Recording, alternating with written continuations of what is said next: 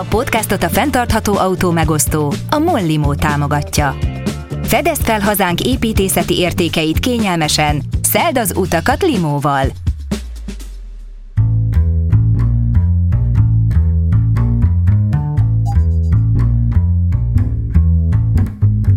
Köszöntöm a kedves hallgatókat! Ez az Auditorium, a Magyar Építőművészek Szövetségének podcastja, én pedig Zubrecki Dávid, építészeti mesemondó vagyok.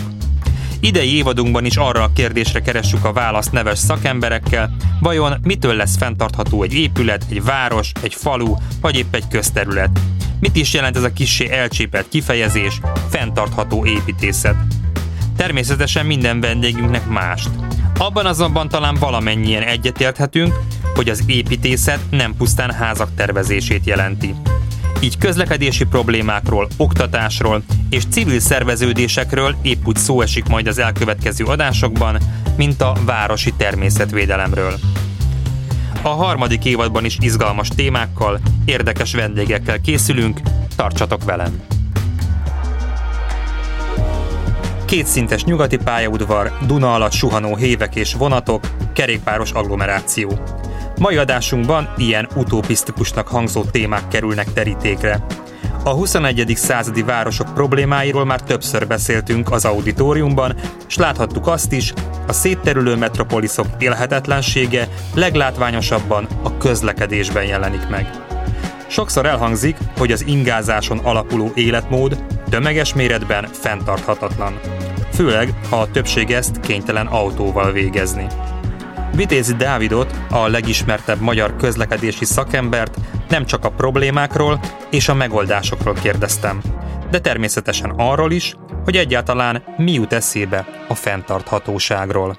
Nagyon sokszor szembesülök azzal, hogy, hogy, hogy ezt ilyen ilyen fals ígéretként, meg brandként használják, akár építészek, akár tervezők, akár bármiféle mérnökcsapatok, akár a nyilvánosság, akár amikor kritikaként ez megfogalmazódik egy-egy tervvel kapcsolatban. Tehát a legkülönböző verziói vannak ennek. Most, hogy egy, egy, egy nehéz témával reflektáljak erre például, ugye az egyik ilyen nehéz vitás ügyünk most a déli körvasút, ugye, ami Budapest egy nagyon sűrű belterületén Új-Budán a vasúti fővonalnak a bővítését jelenti. Ugye a híd már elkészült, illetve hát két híd elkészült, a harmadik most épül, az is elkészül idén, és akkor a csatlakozó vágányszakaszoknak a kettőről három vágányosra bővítése történik meg. A vasúti közlekedés fejlesztésénél, kapacitásának bővítésénél zöldebb, fenntarthatóbb dolog nincs. Tehát egyszerűen akár áruszállításban, most globálisan európai léptékbe beszélve, akár akár a személyszállítás bővítésénél, nagy távolságban a repülővel szemben, kis távolságban az autózással, vagy akár a buszozással szemben, eh, ez a legfenntarthatóbb közlekedési mód. Nyilván mikroszinten, hogyha ki kell vágni fákat azért, hogy a vasutat bővíteni tudjuk, akkor ezt le lehet önteni egy olyan szószal, hogy itt valami nem fenntartható dolog történik, de ha nagy képet nézzük, akkor ez egy pillanat alatt belátható, hogy ha, ha a vasútfejlesztés hozza azokat a számokat, amiket várunk tőle, hogy hozzon, és amiket tapasztalatilag hozott, hogy mondjuk leteszi több ezer ember az autóját, hogyha fejlesztjük és sűrítjük a vonatot Érdről Budapestre, akkor most ez nem hangzik jól, de most nem azért beszélgetünk, hogy jól hangozon, akkor az a helyzet, hogy annak a sok száz fának is akár a, a, a karbonlábnyomát is, illetve a fenntarthatósági hasznát azt egy nap alatt ellensúlyozza egy egyébként évtizedekig, vagy akár egy évszázadon át működő vasúti infrastruktúra. Tehát én nagyon sokszor ezzel a léptéktévesztéssel szembesülök. Nem is az, hogy valaki azt mondja, hogy valami fenntartható, és közben tökre nem az, mert egyben ilyen is van, de azért ez az, amit a legegyszerűbb kiszűrni. De a mikro és a makro közötti léptéktévesztés az, ami nagyon sokszor előjön. Ugye az elektromos autó történet is valahol egy ilyen dolog, ahol itt nem, ott nem vagyok ennyire határozott, de azért érezzük mindannyian, hogy van egy fenntarthatósági probléma hosszú távon, magával az akkumulátorok utóéletével, de akár az előéletével, hogy milyen károkat okoz a tengereinkben, meg bányászattal az, ami ott történik, ahogy, ahogy előállíthatók ezek az akkumulátorok. Látjuk ezt, hogy maradjak a témánál az elektromos busz versus trolley kérdésbe, ahol egy ilyen ahol a trollit valamilyen posztszocialista örökségnek látjuk, az elektromos buszt meg egy ilyen shiny new objectnek, ami, ami, ami a fenntarthatóság szimbóluma, miközben a trolli és a elektromos busz viszonyában a trolli sokkal fenntarthatóbb, hiszen hálózati energiát használ, nem akkumulátort, minden szempontból minden szempontból fenntarthatóbb. És ennek ellenére Budapesten szerencsére fejlesztjük, meg működik, meg, meg jönnek az új trollik most, meg egyébként a közép-kelet-európai régióban ez megy, de mondjuk, hogy két távoli példát mondjak, Moszkva és Boston bezárta a trolli üzemét, és elektromos buszokra vált, mert hogy az a, az a trendi, mert egyébként valós fenntarthatósági magyarázat nincs mögötte. Vagy még egy példát mondjuk, és hogy befejezem, hogy, hogy amikor most a nyugati te- eh, pályaudvarra írtunk egy tervpályázatot, nem fogom megnevezni, melyik pályázó, mert nem akarok senkit így megbántani, de volt olyan pályázó, aki, aki azt mondta, hogy használjunk kevesebb építőanyagot, mert akkor a korunk egyik problémája a túlépítés, és az, hogy túl sok építőanyagot használunk, túlépítünk dolgokat, és ez aztán végül is széndiokszid kibocsátás szempontjából fenntarthatatlan, ezért ne legyen olyan mértékig lefedve a, a peronok, meg ne legyen, ne legyen egy rendes pályaudvari peronfedés, hanem csak egy ilyen villamos megállószerűen oldjuk meg a, a vasúti peronokat. És ennek kapcsán kialakult egy vita, nyilván sokan azt mondták, hogy építészetileg hú, ez a legjobb. Végre valaki, aki azt meri mondani, hogy hát nem építeni kell, hanem visszafogni magunkat. Másik oda meg az van, hogy hát azért csináljuk ezt az egészet, hogy a tömegközlekedés fenntarthatóbb legyen. Hogy embereket az autójuk kényelméből, ahol ülnek, ahol alapból légkondi van, ahol alapból az a rádiósz, vagy az a zene szól, amit ők akarnak, vagy az a podcast reméljük, eh, ahol eh, ahol, ahol a teljesen minden a kényelmű, egy, egy több tonnás tárgy van a kényelmük köré építve az embereknek. Azt akarjuk, hogy ne azzal járjanak be, hanem tegyenek, ha úgy tetszik, bizonyos típusú kompromisszumokat azért, hogy más emberekkel együtt vonaton utazzanak be, még ha egyébként az kényelmes is a maga tömegközlekedési módján. Tehát az, hogy utána amennyire lehet védjük az időjárás viszontagságait az embereket, hogy építészetileg valami olyat adjunk, ami, ami egy térélményt ad, ami, ami egy megérkezési élményt ad, ami méltó mondjuk egy budapesti főpályaudvarhoz, az nagyon is fontos. És azt gondolom, hogy itt a két fenntarthatósági szempont közül ez az utóbbi, tehát a közösségi közlekedés kényelmének, környezetének a javítása, az előrébb való annál, és ezeket a dolgokat ki kell tudni mondani, mint hogy egyébként egy, egy léptékkel kisebb tetőt építünk, vagy egyel, keves, egy, vagy egyel rövidebb tetőt építünk egy pályaudvarra. Miközben egyébként az egész pályaudvar építésének az építőanyag szükségletéhez képest mindkét verzió az 1% alatti, mert egyébként megépíteni a teljes alapozást, meg a itt földalatti vágányok is lesznek azoknak a, a műtárgyát, az az építőanyagok 99%-át elviszi akármilyen peronfedés is van. Tehát valós fenntarthatóságról ilyen szempontból nincs szó, mert a beton nagy rész az így is, úgy is benne van az a beton 1%-át, vagy a nem tudom, az építőanyagok, még nem betonból lenne nyilván, az építőanyagok 1%-át, ha megspóroljuk azon, hogy egyébként pont a kényelmet rontjuk. Tehát szerintem erre kell nagyon figyelnünk az építészeti, városfejlesztési, közlekedési projektjeinkben, hogy, hogy olyat csináljunk, ami, ami, ami rendszer szinten és hosszú távon fenntartható, és nem csak annak tűnik, vagy nem csak valamilyen mikro részszempont, részérdek alapján látszik annak. Vitézi Dávid, közlekedési szakember, a Budapest Fejlesztési Központ vezérigazgatója, a Magyar Műszaki és Közlekedési Múzeum főigazgatója. A Budapesti Műszaki és Gazdaságtudományi Egyetemen végzett közgazdászként, regionális település és területfejlesztési szakirányon. Gyerekkora óta közlekedés rajongó, aki kezdetben egy internetes fórumon beszélte meg hasonló gondolkodású társaival, hogyan lehetne javítani Budapest tömegközlekedési rendszerét. Idővel a virtuális közösségből valódi civil szervezet született. Így lett Vitézi Dávid 15 évesen a Városi és Elővárosi Közlekedési Egyesület egyik alapítója, később elnökségi tagja, majd szóvívője. 2007-ben a BKV felügyelő bizottságába került, 2010-ben pedig a Budapesti Közlekedési Központ egyik megálmodója és első vezérigazgatója lett. Vezetése alatt született meg a Balázs Mór terv, a főváros hosszú távú, fenntartható mobilitási koncepciója. Többek közt ennek részeként indulhatott el a budai fonódó villamos hálózat kiépítése, illetve a Molbubi kerékpár megosztó rendszer. Jelenleg a Közlekedési Múzeum főigazgatójaként az új múzeumi központ kialakítását irányítja, melynek legfontosabb lépéseként megmentik és újra élettel töltik meg az északi járműjavító dízelcsarnokát. Ő vezeti a Budapest Fejlesztési Központot is, melyel elsősorban a főváros és az agglomeráció közlekedési problémáinak megoldásán dolgoznak. Ennek egyik legfontosabb eleme a hívvonalak korszerűsítése és bevezetése a belvárosba, melyek összekapcsolásával megszülethet majd az M5-ös metró. Másik fő terület a vasút fejlesztése, többek között a körvasutak jobb kihasználásával, a nyugati pályaudvar újragondolásával és egy Duna alatti alagút kialakításával. Hát a közlekedés az olyan, mint amikor a fesztivál után jön az FKF és takarítja az utcát. Tehát a közlekedés politika az más nem csinál, mint azokat a problémákat próbálja megoldani valahogy, amik a várostervezés hiányából fakadnak. Mert egyébként én nem azt mondom, hogy kész volt valaha is ez a város, mert nem volt kész, és sose lehet kész. De egyébként, ha megnézzük a, mondjuk a rendszerváltás kori helyzetet, hogy emberek hol és milyen számban laktak, akkor azt az intenzitást a tömegközlekedés és közlekedési hálózatunk nagyjából kiszolgálta.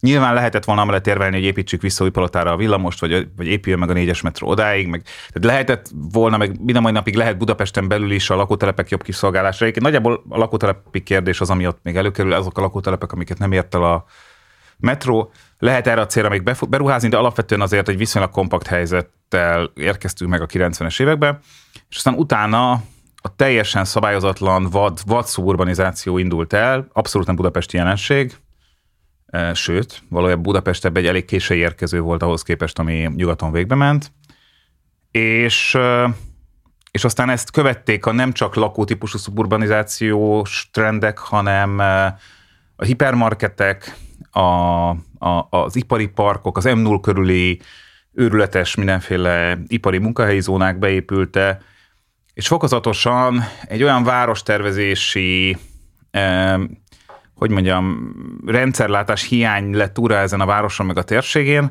ami aztán legyártott egy nagyságrendel több közlekedési problémát, mint ami korábban volt. És ez mert nem csak közlekedési, én nem értek nagyon mélyen ahhoz, hogy mi van az oktatással, meg az egészségügyel, de mondjuk azt látom, hogy nagyon sok olyan nagy beruházás, amiről beszélünk, a Dél-Budai Centrumkórház az ugyanez, ugyanezt csinálja, tehát ott is, a, ott is szaladunk a probléma után, meg az iskolaépítések, miközben Budapesten belül rengeteg iskolaépület alulhasznosított, meg, meg van, amiket egyszerűen konszolidálnak az önkormányzatok, aközben ugye az agglomerációban egy folyamatos férőhely hiány van. Na most ugyanez van közlekedésben, csak talán a közlekedés minden más létesítmény te, minden más létesítményhez képest a legdrágábban, legnehezebben, leglassabban fejleszthető, mert nyilván egy új kórházat építeni se egy-két évig tart.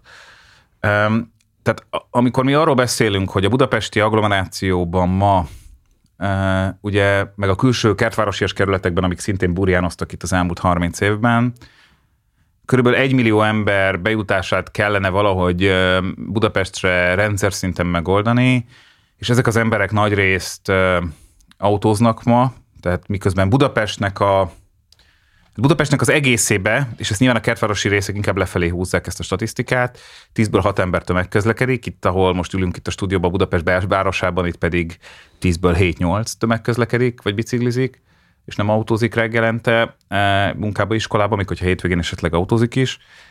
Addig ez az arány ez teljesen fordított, és az agglomerációs ingázásban 10-ből e, mindössze három ember használja a közösségi közlekedést.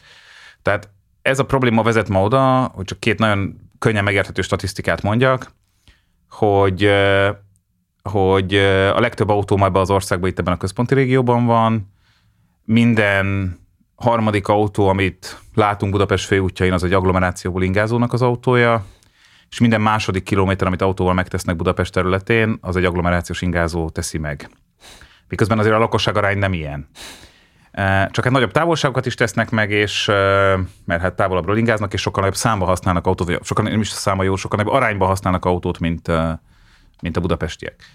Tehát legyártottunk egy város tervezési, és itt a város nem is Budapest közigazgatási határait értem ez alatt, hanem a teljes régiót, de alapvetően egy város tervezési, településtervezési hiányosságból, abból, hogy ebben nem volt semmilyen rendszertervezés és végiggondoltság, hanem hanem önkormányzati részérdekek vezérelték ezt részben, amikor ezek a falvak, amik agglomerációs városokká lettek itt az elmúlt 30 években, gazdasági érdeket láttak abban, hogy az zöldföldöteken beépítsenek, illetve volt az embereknek nyilvánvalóan egy a lakásprivatizáció után egy természetes vágyuk arra, hogy minél zöldebb helyekre költözenek, eladják a lakásokat, amiket megszereztek a, a szocializmus után, és és ez oda vezetett, hogy egy, egy, egy felgyorsult kiköltözés indult be, amit most egyébként a világjárvány egyik ilyen utó mellékhatásaként újra, mintha látnánk. Tehát nagyon rosszak a tavalyi számok, hogy mennyien költöztek ki Budapestről.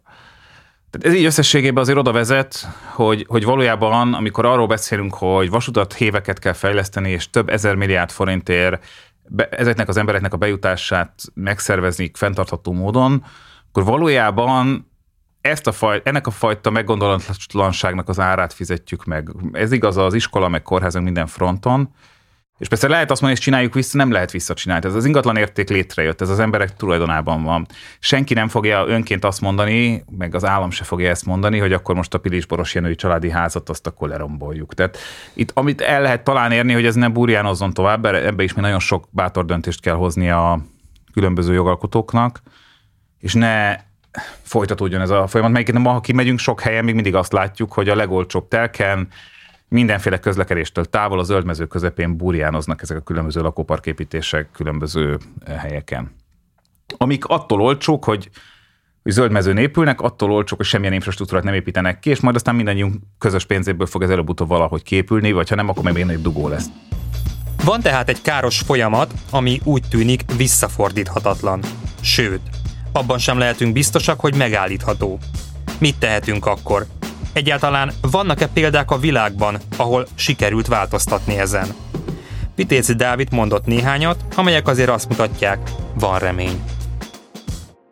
Az egyik az egy, szerintem Magyarország és Budapest számára nem elérhető utópia, de mint, mint mintát érdemes mindig megvizsgálnunk, és mérni magunkat hozzá, ez Szingapur. Ott volt először a világon egyébként dugódíj, ami, ami megpróbálta, ráadásul egyből egy elég rugalmas és okos módon a, a dugót árazni, tehát attól függ, hogy mekkora a dugó, attól függően változik, ha nincs dugó, akkor nem is kell fizetni, ha van dugó, akkor kell, így az embereket arra ösztökéli, hogy olyankor menjenek, ha autóznak is, amikor nincs akkora, tehát szétteríti a csúcsidőt, és, és beárazza azt, hogyha neked reggel 8-ra kell bemenni, az egy más helyzet, mint hogyha 10-re, és ezt az emberek, tehát ez mondjuk sok, ez 20 éve is okosabb volt, mint mondjuk a londoni dugódíj, vagy a stokholmi. A másik pedig, hogy és most nem ilyen rém példákat szeretnék mondani, mert tudom, hogy a mai magyar közegben ez sokszor akként hangzik, de mint gondolat, vagy mint el, elméleti modell egy érdekes vizsgálható dolog, hogy, hogy ők azt mondták, hogy hát egy kis ország úthálózata az fix, hogy mennyi autót tud elviselni, éppen ezért annyi rendszám van. És ha valaki most nulláról eszébe hogy egy új autót szeretne venni, akkor meg kell vennie egy rendszámot mástól aminek az a vége, hogy egy ilyen, egy ilyen hát mint a háziorvosi praxisokban, nem tudom, egy ilyen kereske, egy másodlagos kereskedelmi piaca van ezeknek. Tehát magyarul oda szeretnék kiukadni, hogy, hogy az egész emberiség küzd azzal, ez nagy szó, de így van, hogy, hogy, hogy a, közúti, a motorizált közúti közlekedést azt egy, azt egy teljesen ingyenes és, és, és, és megkérdőjelezhetetlenül ingyenes közjószágnak tekintjük, és ennek a megkérdezése is egy politikai lag kezelhetetlenül forró terület, nem csak Budapesten, hanem a világ legnagyobb részén. Miközben a tömegközlekedést meg egyre inkább valamiféle piacszerű működés felé terelgetjük.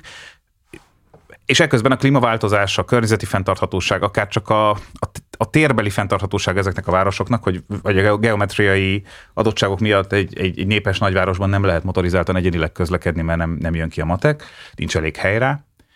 Ezek mind-mind oda vezetnek, hogy, hogy, hogy ez a felfogás rossz. Én nem gondolom azt, hogy ez meg fog változni egyik pillanatra a másikra.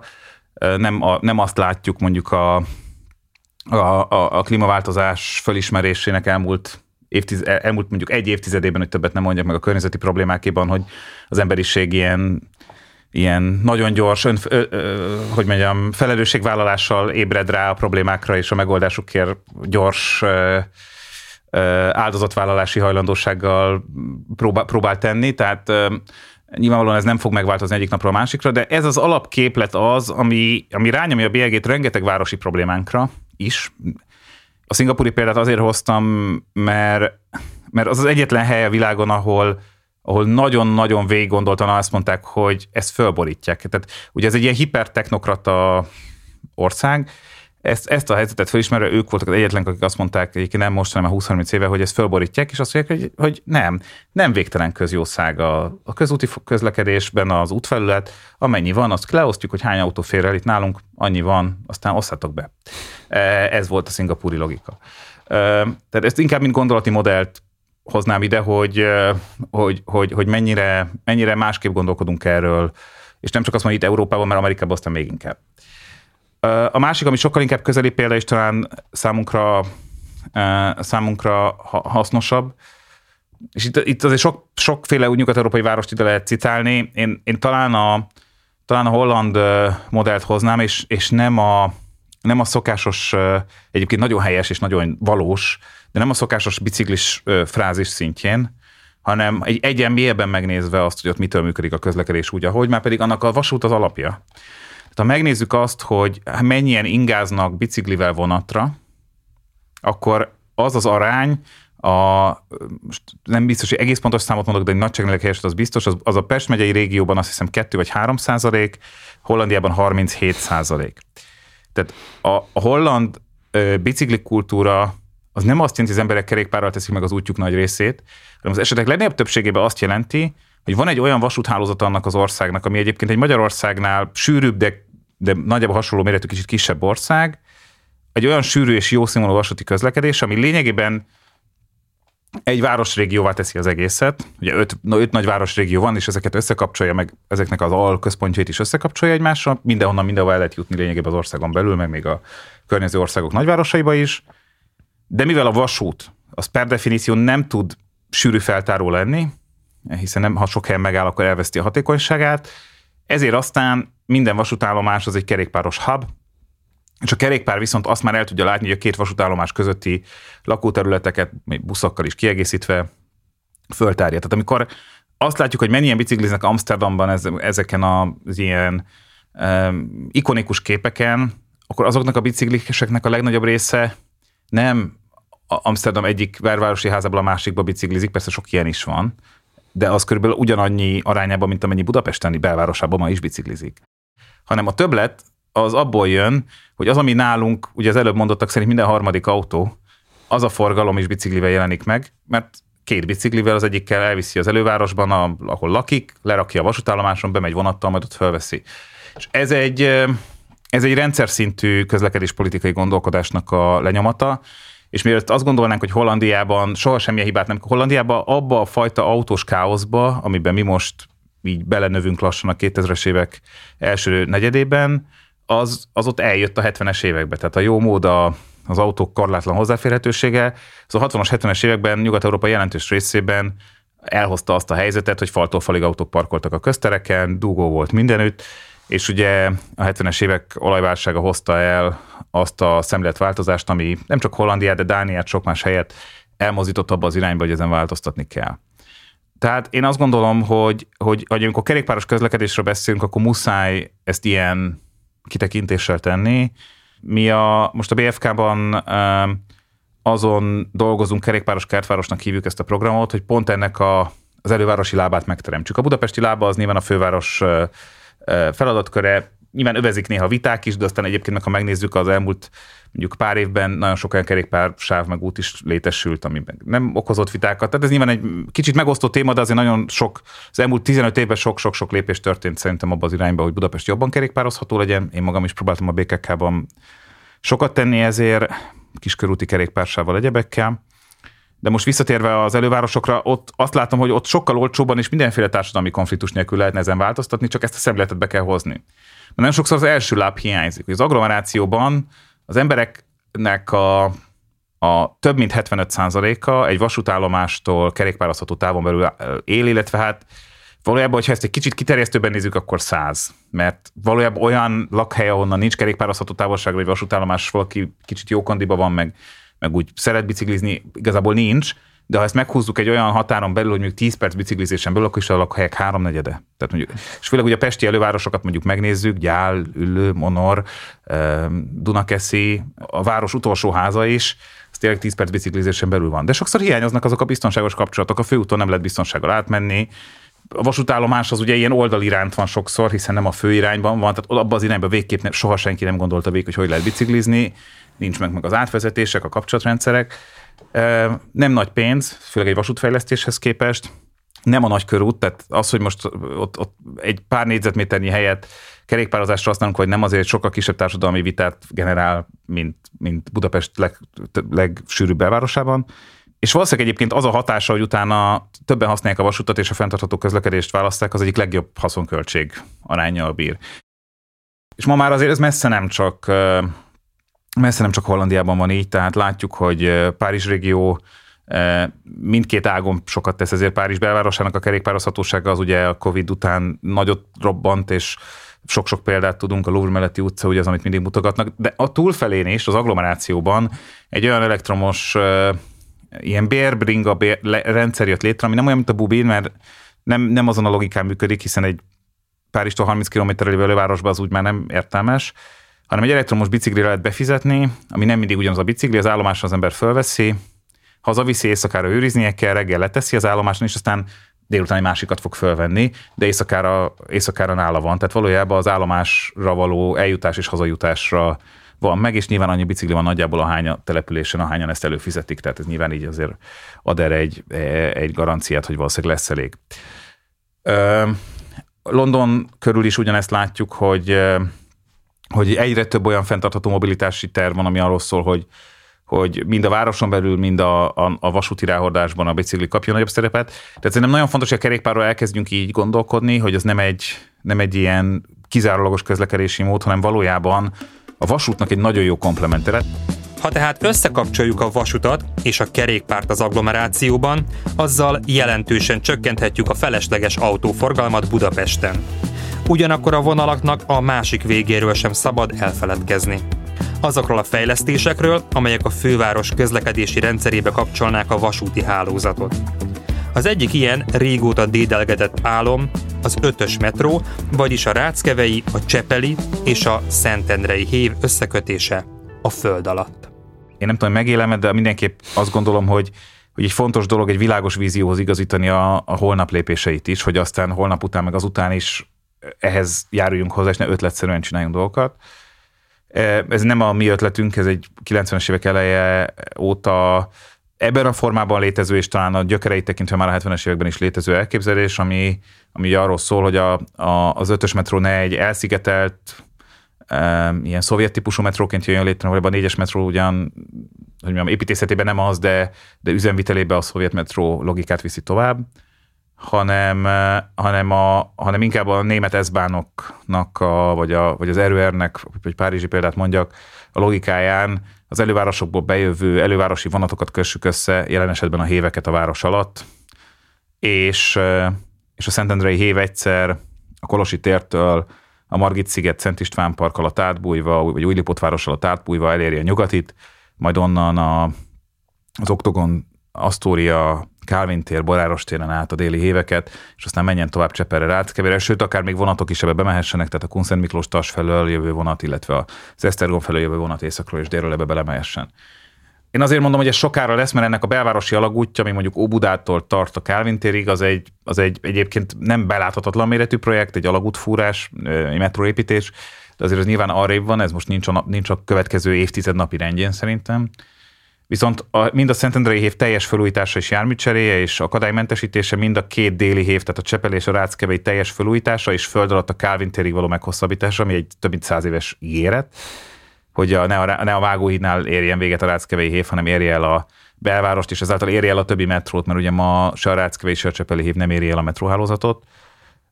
Ez már ennek egy első lépése, és akkor a puzzle középső darabja az, amit majd egyszer valakinek be kell oda tenni. De már az üzemvitelt, a járműveket, a minden részletét ennek az üzemnek úgy nézzük végig, hogy amikor ez a középső puzzle meg lesz, akkor a többi az tökéletesen illeszkedjen hozzá. Ez egy óriási, tehát ha ez egyszer elkészülne teljes egészében, akkor ez egy, ez egy ugyanakkor a forgalmú vonal lenne, mint a hármas metró, vagy akár még egy picit nagyobb is. Tehát Budapestnek és az országnak a egyik legnagyobb forgalmú, hanem a legnagyobb forgalmú tengelyévé válna, ami, ami egyszerre beköti az agglomerációt, mondjuk a Kálvin térre eljutni Sziget-Szent Miklósról 20-25 perc lenne gyorsabb, vagy a, vagy a Pesterzsébeti lakótelepről, de emellett ugye rengeteg olyan észak-déli utazást tudna lebonyolítani, amik ma vagy autóznak Rakpudai alsórakparton, vagy sok átszállással próbálják megtenni az útjukat Budapesten keresztül egy ilyen világos főtengeri híján. Nem csak a hévek, de a többi vasúti vonal rendszerét is újra kellene gondolni Budapesten. Ahhoz, hogy a hálózat csúcsidőben ki tudja szolgálni az ingázókat, óránként 93 vonatot kellene fogadnia a fővárosi pályaudvaroknak. Jelenleg 42-t tudnak. Hogy több mint a duplájára növeljük a forgalmat, nagy léptékű átalakításokra lenne szükség ezen a téren is. Lényegében a teljes budapesti vasúti hálózat a fejpályaudvarokkal, a annak az egész kialakításával az valójában az 1800-as évek végének az állapotai törzi. Voltak változások, a délit párszor átépítették, meg a Józsefvárosi pályaudvar bezárt, tehát nem azt mondom, hogy minden változatlan, de azért majdnem. Tehát a nyugati pályaudvarnak a biztosító berendezése az lényegében a száz évvel ezelőtti állapotot őrzi, és, és ezáltal a vágánykép meg a kapacitás is.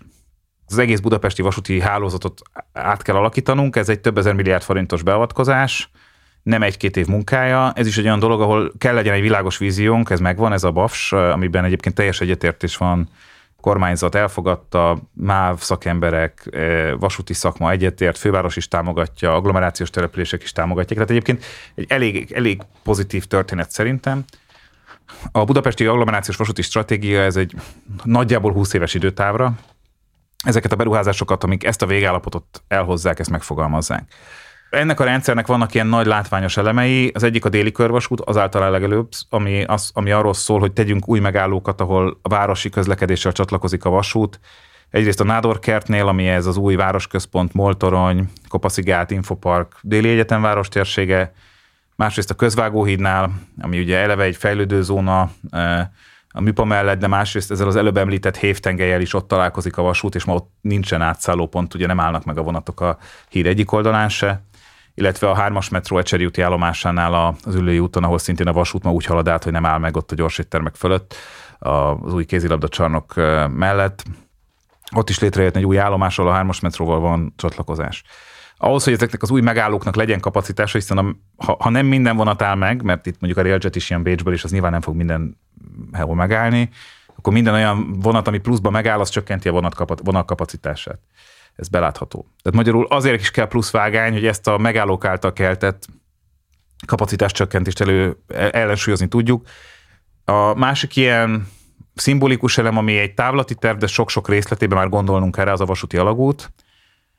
Ugye ez abból a, abból a felfogásból jön, sok-sok értelme van, de talán leginkább abból a felfogásból lehet megérteni, hogyha mi dupla annyi vonatot szeretnénk behozni Budapestre, mert így lehet az agglomerációt vonatra csábítani, akkor ahhoz vagy a fejpályaudvarokat kell bővíteni, amik ma is tele vannak, és a belváros közepén van mindegyik, vagy átmenőség kell a hálózatot tenni, hogy ne kelljen fejpályaudvar Budapest belvárosában.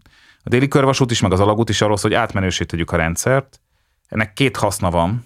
Egyrészt nem a város közepén fordítjuk a vonatokat, tehát ugye egy peron mellett, egy méternyi peron mellett vagy mit, egy, egy 100 méternyi peron mellett, hogy képletesebb legyen. Óránként kettő, de maximum három vonat tud megállni, ha az egy fejpályaudvar, mert megáll, leszállnak az emberek, hát még ha mozdony körül jár, akkor kettőnél biztos nem több, de a motorvonat is, akkor hát annak a, át kell menni a vonatvezetőnek a másik végébe, akkor ott egy időkiegyenlítés van, stb. Mikor ez egy átmenő ilyen metrószerű rendszer, akkor, vagy hát egy sima átmenő vasútállomásszerű rendszer, akkor óránként akár 12 is meg tud állni ugyanazon 100 méteres peron mellett. Tehát magyarul egy négyzetméter belvárosi helyet hatszor olyan jól használunk, hogyha egy átmenő pályaudvarunk van, mintha egy fejpályaudvarunk. Mivel a belvárosi hely értékes, ezért Európa minden részén azt látjuk, hogy a fejpályaudvarok átmenő pályaudvar alakítása zajlik, és ha nem is feltétlenül bezárják a fejpályaudvarokat, mindenhol kapacitást növelnek, akkor már legalább az új kapacitást így hozzák létre. Tehát oda szeretnék kiukadni, hogy ez a vasúti stratégia azt mondja, hogy ha növelni szeretnénk a vonatok számát, akkor a többlet kapacitást azt nem érdemes fejpályaudvarok útján létrehozni, hanem átmenő pályaudvarok, átmenő vasúti rendszerek útján érdemes létrehozni. Erről szól rövidebb távon a déli körvasút, hosszabb távon a vasúti alagút, ami a déli pályaudvar térségét kötni össze a nyugatival. Ezzel a déli szükségtelenné is válna, hiszen ott minden vonat át tudna Pestre haladni. A nyugati pedig egy kétszintes pályaudvar alakulna át, ahol a felszínen 13 vágány maradna meg, a mai 17 helyett, tehát több hely lenne zöldre városra, és a föld alatt pedig egy olyan hát a csarnok alatt négy, aztán kívül már hat vágányos pályaudvar jönne létre, ami, ami fejpályaudvarként tud működni, kétszintes fejpályaudvarként, amíg nincs kész az alagút, ha pedig egyszer meg lesz az alagút, akkor a föld alatti pályaudvar lesz az átmenő állomás. Az a nyugati pályaudvar, amit most megterveztünk, aminek március végén mutattuk be a nemzetközi tervpályázaton az eredményét, és amit, amit egy, egy világhírű brit iroda, a Grimshaw nyert meg, és ők, fog, ők fogják tervezni itt a következő két-három évben a, a, az új budapesti főpályaudvart. Ugye nekik nagyon nagy referenciáik vannak Ausztráliából, Londonból, szerintem a világ egyik legszebb állomását a London Bridge tervezték meg az elmúlt években például. vagy a Crossrailnek, tehát az új átmenős londoni vasúti alagútnak a teljes építészeti generált tervezését csinálták, tehát nagyon nagy tapasztalatuk van közlekedési tervezésben. Az ő az ő feladatuk az lesz, hogy ezt a kétszintes fejpályadútvart megtervezzék, ami már az alagúttal kompatibilis, és ez egy teljesen új városi központot hoz létre, hiszen a felszabadult vasúti területeken egy új lineáris parkot szeretnénk csinálni, új kapcsolatok fognak létrejönni a West End oldala, vagy a, úgy tetszik, a 13. kerületi oldal és a Terézvárosi oldal között, ahol át lehet járni a vasút fölött új, új hidakkal, új gyaloghidakkal, új kapcsolatokkal, és, és, és valójában ez a projekt, ez nem egy pályaudvarfejlesztési projekt, ez az egyik ilyen égköve ennek az egész nagy rendszerfejlesztésnek, amit szeretnénk végcsinálni. És nyilván ezernyi bizonytalanság van abban, tehát nagyon sokan nekem szekezik, hogy honnan lesz erre pénz. Nyilván azt tudom, hogy a déli körvasútra honnan lesz, hiszen ott kivitelezési szakaszban vagyunk már, ott látjuk az uniós forrásokat. Sok mindennek a tervezésére látjuk a forrásokat. Az, hogy 6-7-8 év múlva valaminek a megépítésére pontosan miből lesz pénz, ezt ma nem tudom.